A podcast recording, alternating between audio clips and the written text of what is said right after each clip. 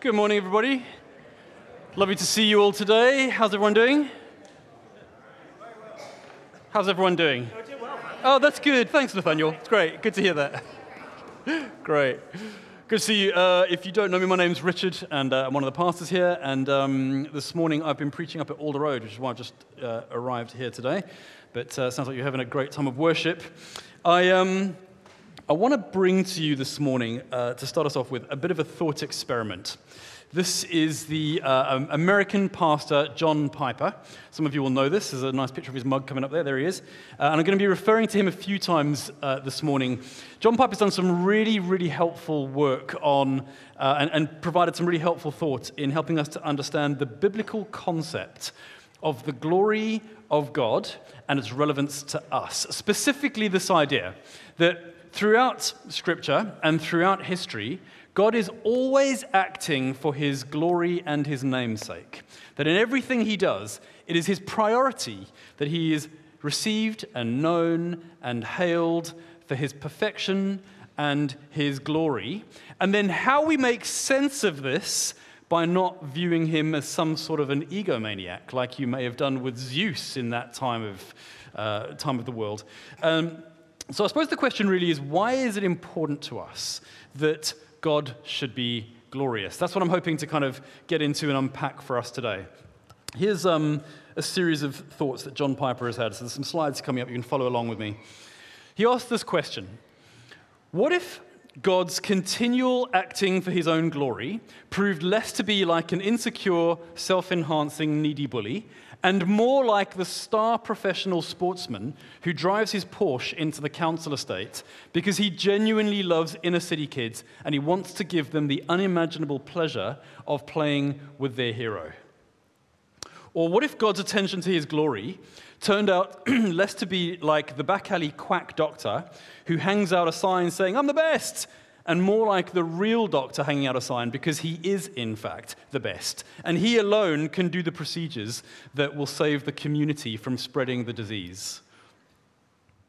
what if God's public promotion of his power is less like a narcissistic military general who seeks victory by sacrificing thousands of soldiers from his safe position behind a desk? We've seen enough of those recently. And more like the truly greatest general who wins both victory and fame by willingly dying at the front line for the troops that he loves. In other words, what if in the end we discovered that the beauty of God, his glory for which he works, turns out to be the, the kind that actually comes to climax, reaches its highest state of glory in being shared with others? And what if the attitude that we have thought was mere self promotion was instead, because it finds its climax in being shared with us, was instead the greatest possible pleasure for all who would share in it with him. John Piper outlines what I believe to be true and what I believe the Bible teaches that God is zealous for his glory, and he expects us to be as well, because he wants us to look at him and behold him, the, the perfect star figurehead, if you like, the most skillful doctor, the greatest military general, and so on, in order to demonstrate to us that if he is who he says he is, then true safety, true healing, true salvation can only be found in him and in his perfection and in his ability to overcome what nobody else can. And therefore, the salvation of the entire human race is dependent on the certainty of the glory of God. In other words, if he is glorious and we are awestruck by his glory, it's a win win for humanity. Excuse me. That God is glorious is of prime importance to us as Christians because if he isn't, then what is he? He's fallible. And a fallible God is, is just not a God at all. And certainly not the type of God in whom you can place your 100% confidence and find peace. Do you follow me? Okay. It's a bit like me wanting my girls to believe in me as the best dad so that they will trust me and know that I am safe and reliable and working in their lives for their good. My, my reliability as a dad, if you like, my prowess as a dad, let's say, should be good news for them. And so it is with us and God.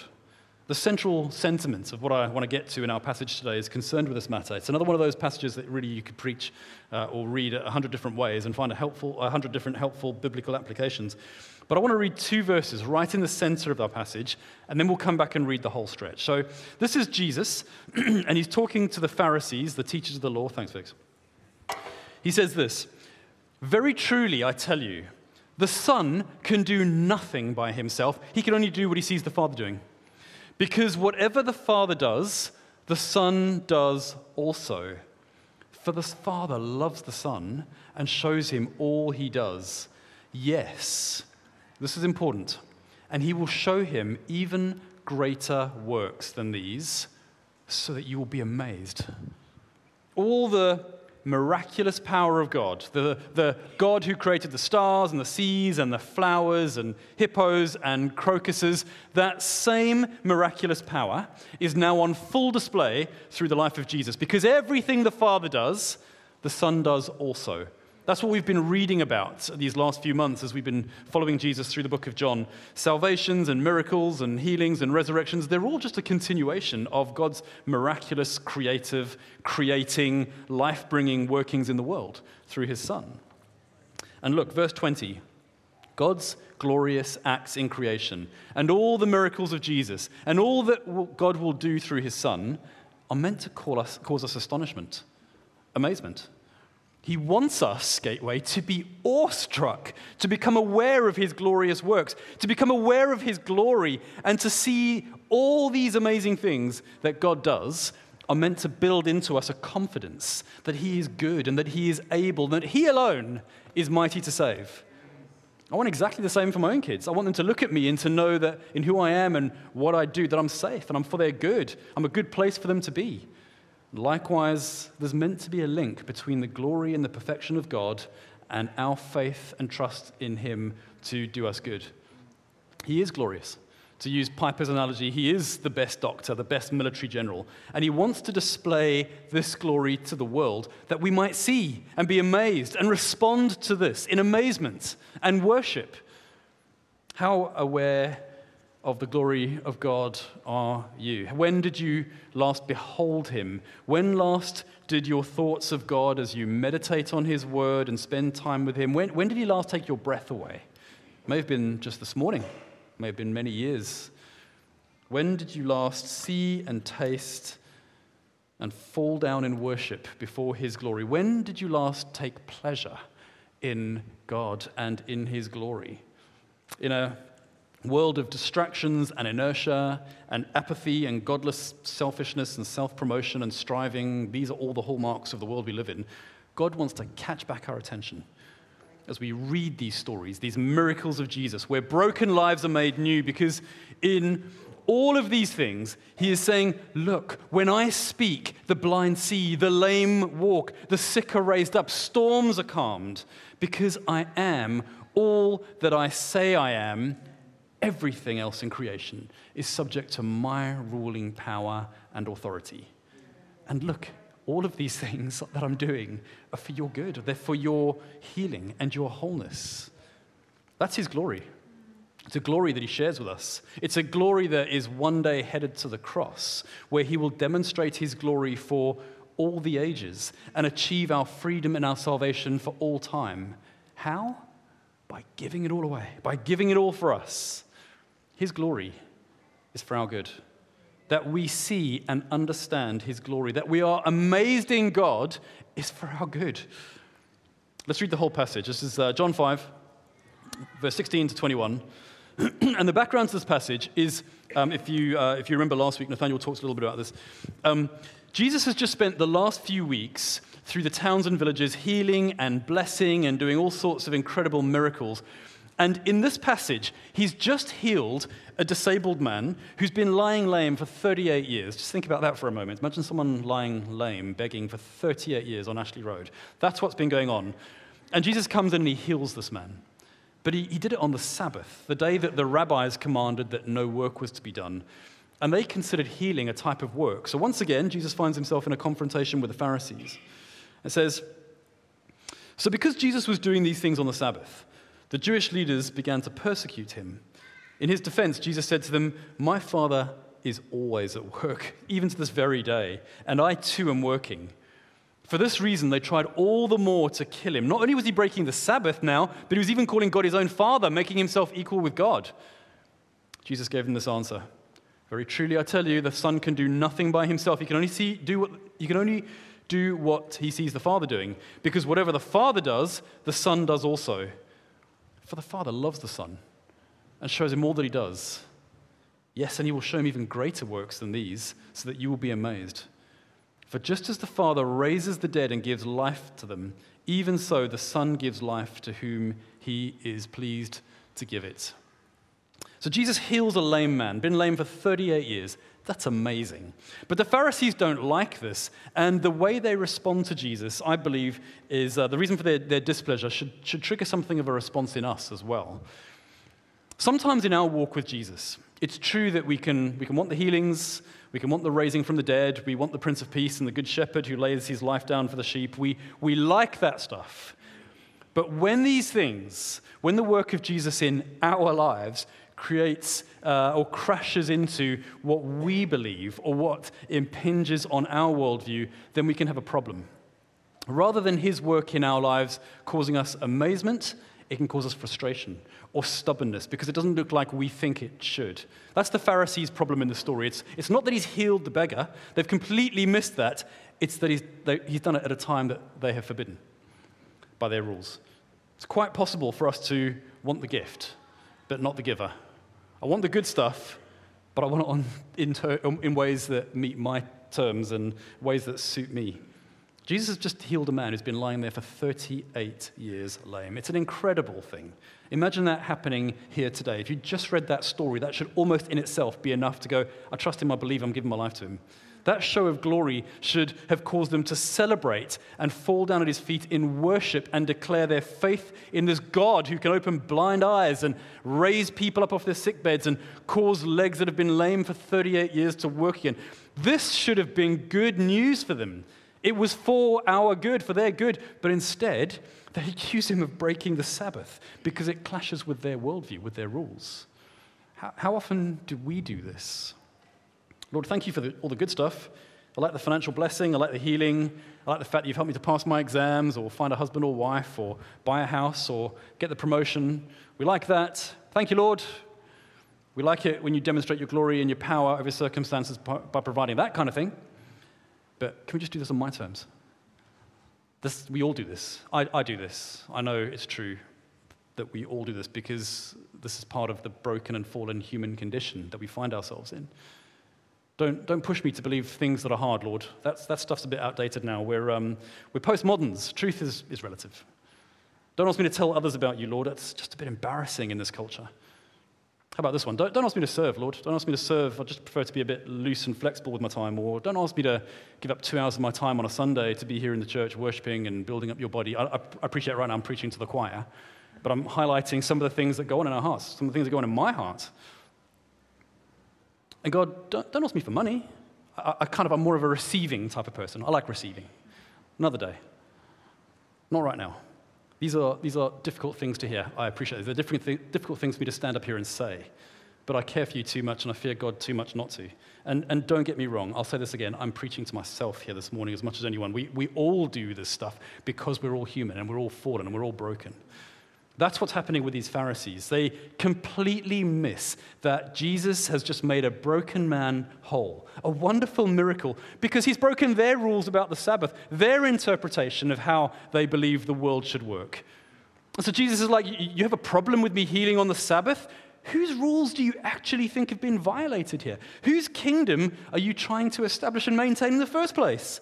The Sabbath was given to you as a gift by God in the first place, not for you to lord it over people and condemn them, but as a gift of rest to you, so that He can establish His lordship over your life as you lay down your work one day a week and trust Him to supply what you need because you need to rest. But he doesn't. The Father, Jesus tells us, is always at work. That's good news for us because his work, as we see in the story, is to bring us wholeness and to bring us healing in him. And this work will mean that he's, he's going to do even greater things, Jesus says, than the healing of this lame man. He's going to raise the dead. He's going to overcome death. He's going to free all mankind from our bondage to sin and death. That's the greater things that he's going to do in a little while at the cross. That's why Jesus said that he was glorified by going to the cross. Now has come the time for the Son of Man to be glorified. That's what Jesus said in the garden the night before he went to the cross. And the ongoing work of the cross will be for all people for all time.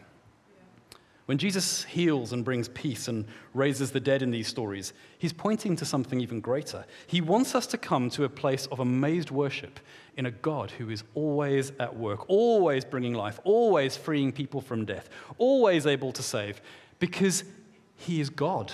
If he wasn't glorious, he wouldn't be God, and if he wasn't God, then he couldn't save us.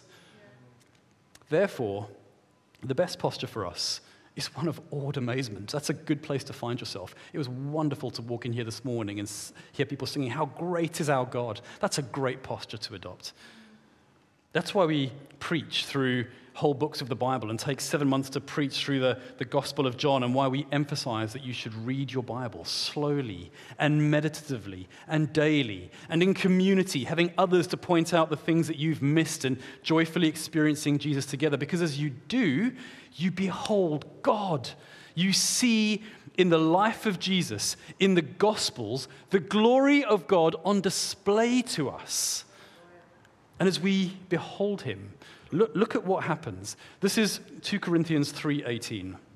It says, and we, Gateway, who with unveiled faces, in other words, coming face to face with God in this new covenant that Jesus has established, as we with unveiled faces contemplate the Lord's glory of being transformed into his image with ever increasing glory the glorious Lord, the glorious God, shares his glory. He wants us to be amazed in his glory. He wants us to be satisfied in his glory. He wants us to be transformed from lowly, alienated orphans into highly cherished sons and daughters, which is what we are, as we behold him we are transformed into his image. We become like him with ever increasing glory. We become the best version of who we were designed to be. We become more of what it means to be truly human.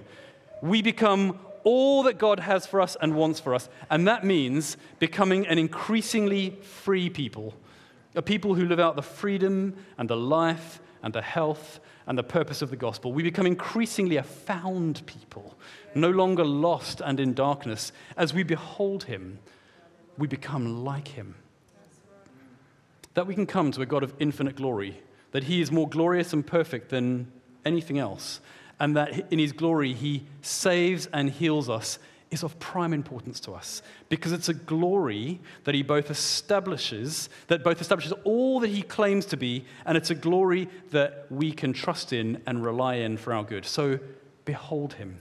Turn your face to him. That lame man, 38 years he, he lay there. He had an encounter with the power and the glory of God working through his son Jesus in the power of the Holy Spirit, and in a flash he was made whole.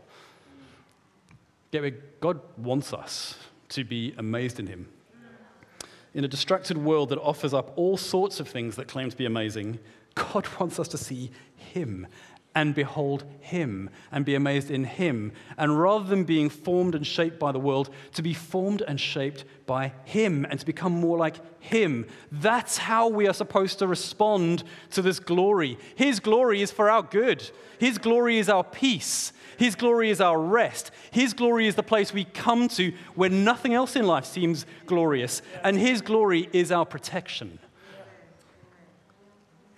I'm not, um, I'm not someone who very often has prophetic dreams, but a few years back, as I was in maybe the darkest season of my life, I had a dream. And it was one of those prophetically very real dreams when you know that God has been very close. And in this dream, Satan had me pinned down on a bed and he was trying to kill me with a knife. He, he had a knife, he was inching closer to my face, like in one of those Hollywood movies. And he was screaming this kind of high pitched demonic screech. Why does he get all the glory? Why should he get all the glory? And this battle seemed as real as anything I'd experienced. i am not sure I've ever felt evil as tangibly as I did that night. And in the dream, something came up from within my spirit. And I remember shouting back, Because he's the glorious one! It just came out of me from within. And as, as I did so, in, in my dream, Satan just released his grip and I awoke. And I felt God speak so powerful, powerfully to me about how his glory, my recognition of his glory and power, was the best defense that I had against the evils of Satan in the world. God's glory, demonstrated through our Christ, is our peace. There is nowhere else that you will find peace and protection in this world. Everything else is a facade, a poor imitation of the power and the glory of God, and no one else will serve you and save you and favor you and love you like God. No one else will raise up their glory to share it with you and give you peace. A few years back, I was in um, Washington, D.C. with uh, my family. There's a lovely picture of us. I was remarking at Alder Road. That was before I lost some weight. Whew, some donuts went down that holiday. and here we are at the, uh, the Capitol building, and uh, we got to go and see the Capitol building and the White House.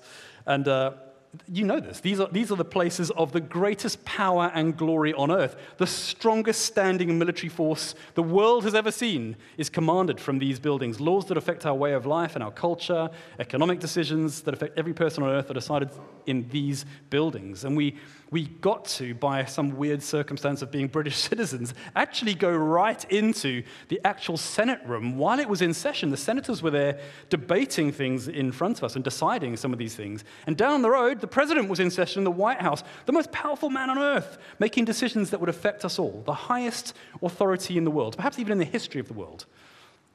And bizarrely, two things stand out to me from that experience in that day. The wallpaper in the Senate chamber was peeling, and the varnish was kind of scuffed on the chairs. It, it was just a room when it came down to him. And these were just normal men and women. And none of them loved me. None of them was about to sacrifice themselves for me. Their glory was inward focused and it was fading. The state of the room was literally fading. And then we walked down the road to the White House and we saw this magnificent building, the epicenter of worldly power and glory, and we gazed over the manicured lawns to the front door, the glorious views they always show you on TV. And then we walked around the back of the building to the side they never show you on TV, and there were hundreds of protesters and people who'd been camping out there in protest against the government, in some cases for years. One guy had been there since the Vietnam War all demanding their rights, none of whom were in awe of the glory of the president, who they felt had not only failed them, but had actually acted against them. The facade of the highest form of earthly power and authority turned out to be just that a facade, a mess, a fading one at that. And no one in that place was on their knees in worship and adoration, in that place of worldly glory, because that place of glory was not one for the primary benefit of others. It was an anxious, inward, contested glory. Whereas the glory of God is designed to be an outward facing glory for the good of the world that God made and loves. And therefore, his power and perfection and glory are made manifest to us and cause our heart to leap up because he went to and died on the cross for us. And he sent his spirit to live inside us. And the Holy Spirit of God opens our eyes and testifies to our spirit daily that only He is good and only He is glorious and that only He can save you and do you good. So don't wander around confused and anxious in a confused and anxious world. Come to Him. Behold Him. Be amazed and astonished at Him. Ask Him and see how He might work in your life. John Piper again, uses the example of how God saved Israel out of Egyptian captivity in the Exodus. Many of you will know the story. Israel were for 400 years slaves in Egypt, and God saves them out and brings them through uh, the parting of the Red Sea, saves them. He traces the story through Psalm 106, verse 7 and 8, and it says this When our ancestors were in Egypt, they gave no thought to your miracles, and they did not remember your many kindnesses and they rebelled by the sea, by the Red Sea. Yet he saved them for his namesake, for his glory, to make his mighty power known. Why would God do that?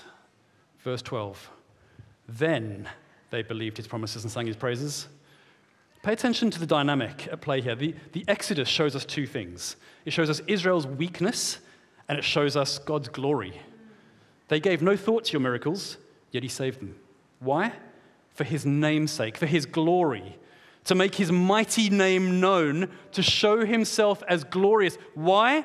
so that they would remember that for all the ages and turn to the only one who could ever do anything about their situation.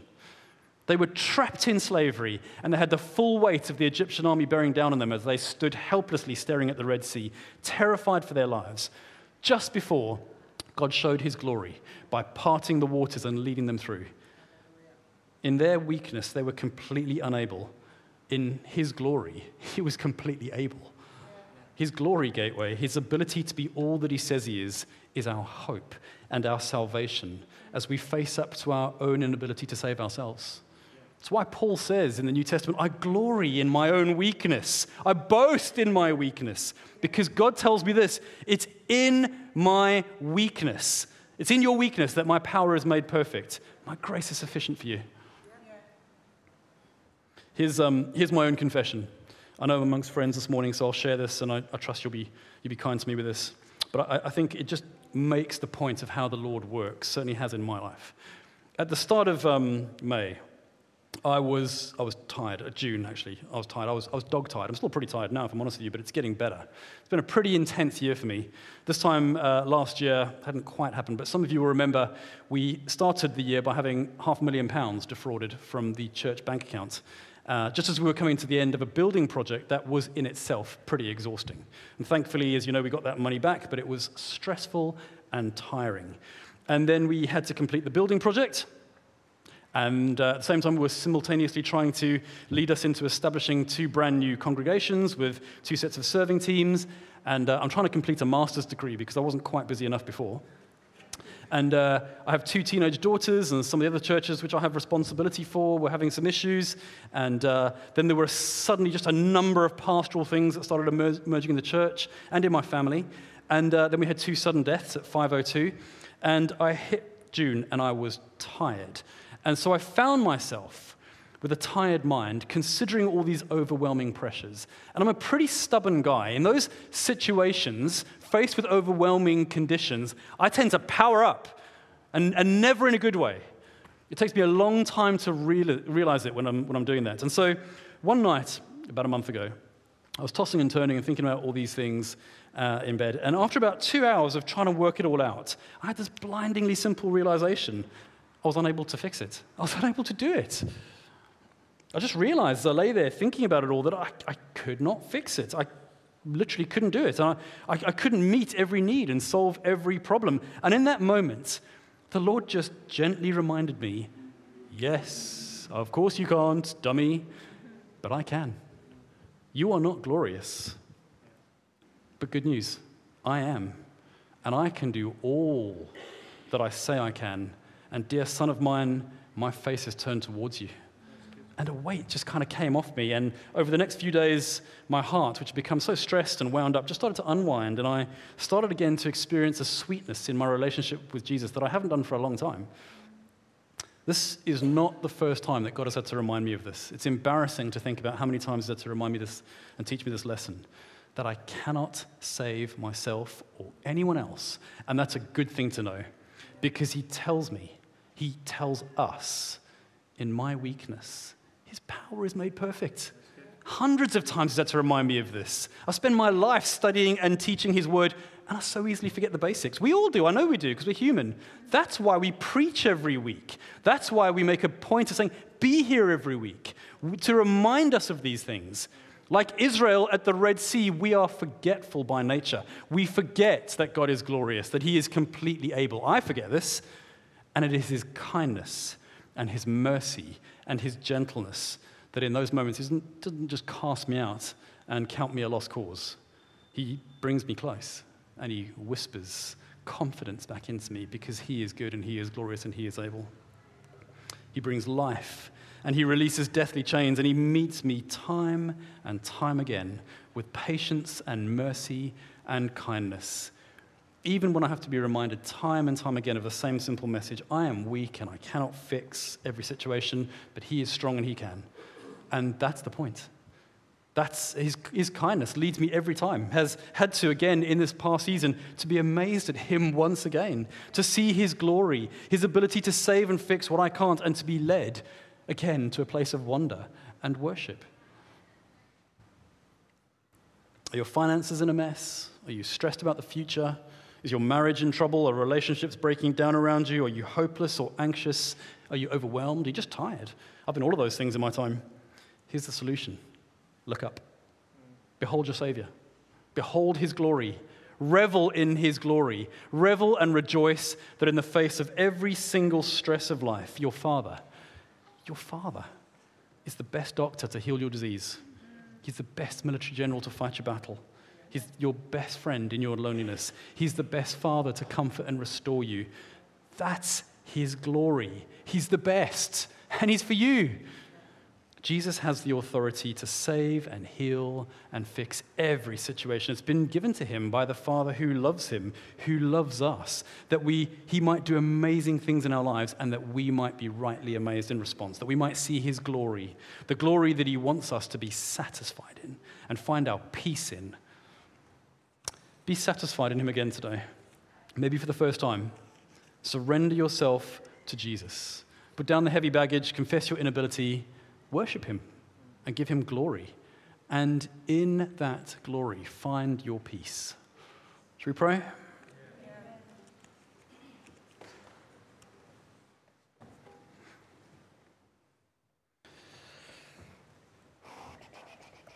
Father, in, in light of such truths, and they are that, they're truths,